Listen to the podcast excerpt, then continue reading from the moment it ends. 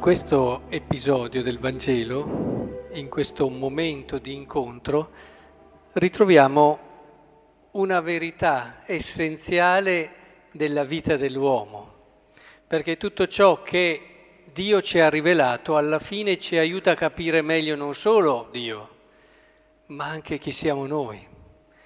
E tutte le volte che ci avviciniamo a Dio e conosciamo qualcosa di Lui, ci accorgiamo anche delle infinite possibilità che ha messo nel cuore di ognuno di noi.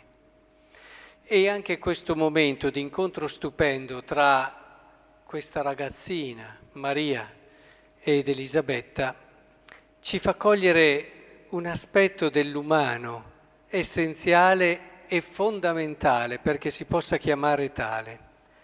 Due donne si incontrano e cosa accade? Un'emozione. Per molti gli incontri e le relazioni ti devono dare emozioni, ma è troppo poco. Che cosa c'è? Formalità, cordialità, c'è uno stare bene insieme, c'è... è troppo poco.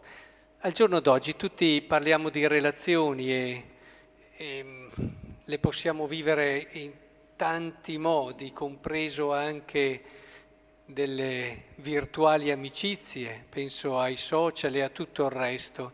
L'uomo ha bisogno, sente il bisogno di relazione, ma allo stesso tempo non sempre si chiede cosa sia la relazione, a volte paura di quello che una relazione comporta e quindi preferisce rimanere ad una relazione che si può staccare quando si vuole amare, desiderare la relazione, ma non voler portare quello che è un peso anche di responsabilità, ma soprattutto una profondità, non avere quel desiderio di andare alla verità della relazione. Al giorno d'oggi questo si vede tantissimo. Ci si accontenta, adesso tutti soffrono perché non possono fare i cenoni, non possono fare una cosa, l'altra, intendiamoci. L'incontro è una cosa essenziale e ne stiamo soffrendo tutti. Eh, però ci domandiamo e ne approfittiamo per chiederci che profondità hanno le nostre relazioni. Sono a un livello di stare bene, di emozioni, di semplice condivisione o c'è un qualcosa di più? Queste due donne, eh, questa ragazzina e questa invece molto più matura, ci fanno vedere una verità dell'incontro e della relazione essenziale, che è cosa succede? Che una coglie il mistero dell'altra. Cioè, non si fermano a quelle cose che dicevamo, ma l'una coglie quello che è il senso profondo della vita dell'altra e quindi il mistero grande della sua persona e annunciandola, le aiuta anche a coglierlo, perché tutti noi riusciamo a cogliere meglio la ricchezza che siamo nella misura in cui c'è anche qualcuno che ce la racconta. Non a caso le amicizie vere eh, sono quelle che ti fanno dire l'amico è la parte più bella di te, cioè colui che ti aiuta a scoprire la parte più bella di te.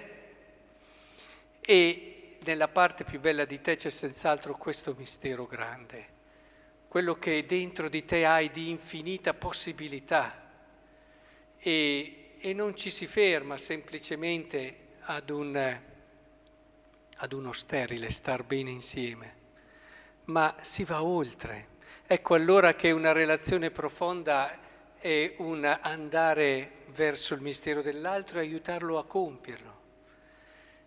Capite come eh, queste due donne nella loro semplicità non si fermano a ciò che vedono, ma vanno a quello che c'è nel grembo che non si vede ed è quasi un dire non fermarti a ciò che vedi, non fermarti solo a quello che in un qualche modo l'uomo davanti a te ha fatto.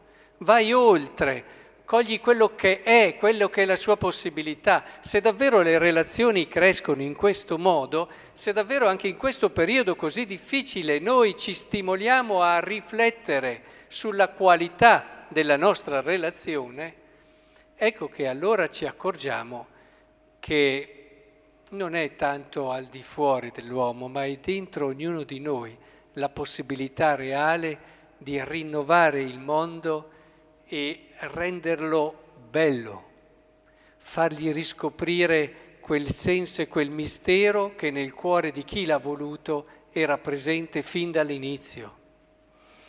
Ecco, in un giorno come questo credo che non sia casuale eh, questa riflessione come la parola di Dio che non è mai casuale, perché ricordiamo un insegnante che da quello che ho potuto ascoltare e sentire da tante persone che gli erano vicine, ha fatto proprio questo.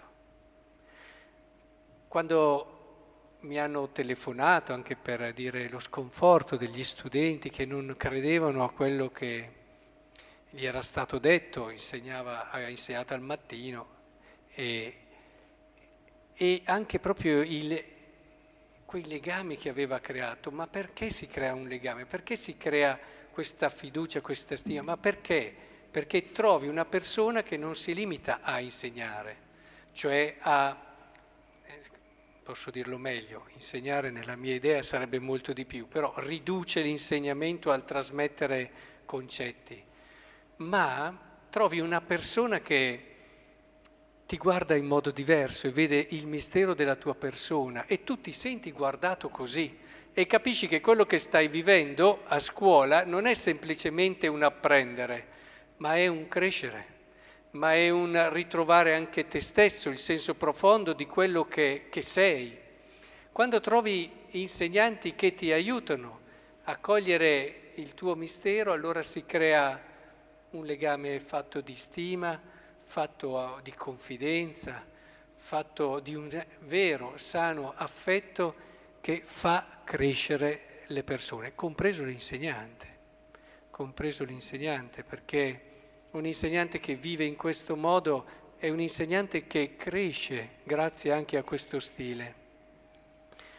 Ed è bello così, che noi riscopriamo attraverso queste testimonianze, questi segni, queste persone, il giusto stile di relazione che deve animare ognuno di noi e soprattutto persone che hanno grosse responsabilità in questo senso, penso agli insegnanti, devono riscoprire la bellezza di uno sguardo che ti fa percepire eh, che tu sei davvero qualcosa di importante, che hai le possibilità, uno sguardo che si mette al tuo passo, che ti sa aspettare, uno sguardo che non pensa essenzialmente al risultato del profitto, ma si ferma per farti crescere in quello che sei come persona.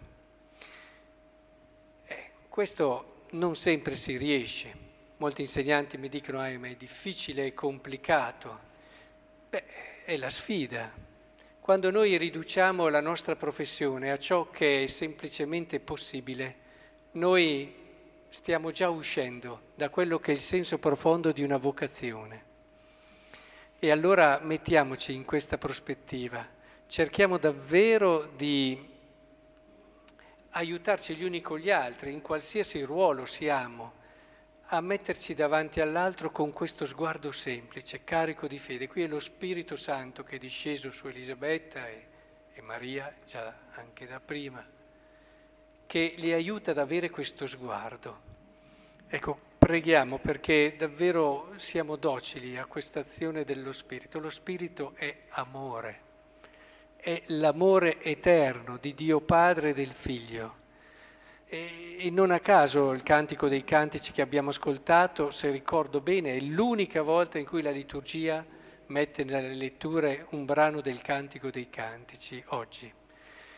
Ci ricorda, perché l'hanno voluto nel canone della scrittura, questa storia d'amore, è una vera e propria storia d'amore il Cantico dei Cantici, per ricordarci che alla fine anche l'esperienza della fede è una meravigliosa storia d'amore quando la riduciamo a ciò che è o cose da fare e allora la moralizziamo, l'esperienza di fede, in un modo sbagliato e diventano moralismi, eccetera.